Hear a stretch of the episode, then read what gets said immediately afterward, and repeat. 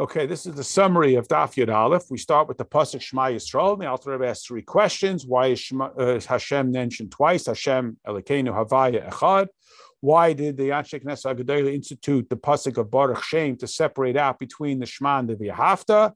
And why do we have the term Shema to mean to gather together and also means to understand? So we explained that the V'Hafta is an assurance that if we will have Shema Yisrael appropriately, we'll understand Hashem, we will ipso facto result in V'Hafta. That is, we will love Hashem even with our Yetzirah. So we all say Shema twice a day, and it doesn't seem that we're achieving this. So we explain. The pasuk says that I place before you this day life, and you should choose life. And we say, well, of course, who wouldn't choose life? Even the Yetzirah chooses life because life is the source of its pleasure. So now we understand what we mean by life based on our understanding of how Hashem has separated out that there are two forms of life the life of indulgence and the life of alignment with Hashem.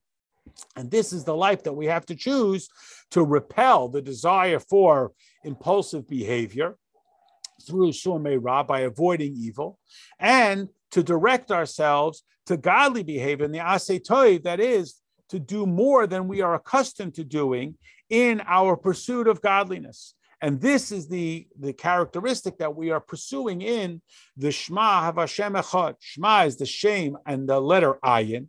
Ayin is the ayin in an actual Sefer Torah is an enlarged letter.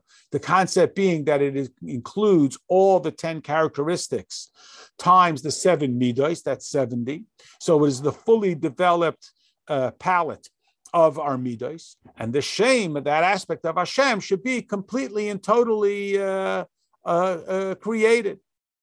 So the pushback to that, or the, the consequence of that, is that when we will contemplate that Hashem, the Yud Ke Vav level, is our personal God, is Elokeinu, then we'll see that it is Echad. It is the one Hashem, Aleph of Echad, Ches, the seven heavens and the earth and all aspects of the earth.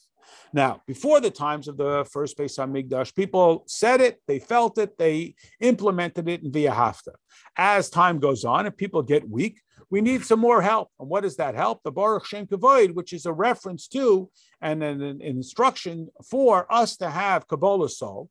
So through Shema Yisrael, we will then have Kabbalas ol, and this will result in the uh, the the Hafta. So now we're ready to answer our questions. What is the concept of uh, uh, of Havaya twice? Because it's the Havaya that's abstract becoming the Havaya that's personal and uh, totally subsumed. Why did they uh, introduce the Baruch Shem? Because we need Kabbalas ol in order to go from the conceptual Shema to the implementation. And how do we do that? Through the characteristic of understanding what Shema is, the full development of our character, and the conceptual understanding that the infinite Havaya is really Elokeinu, our personal God.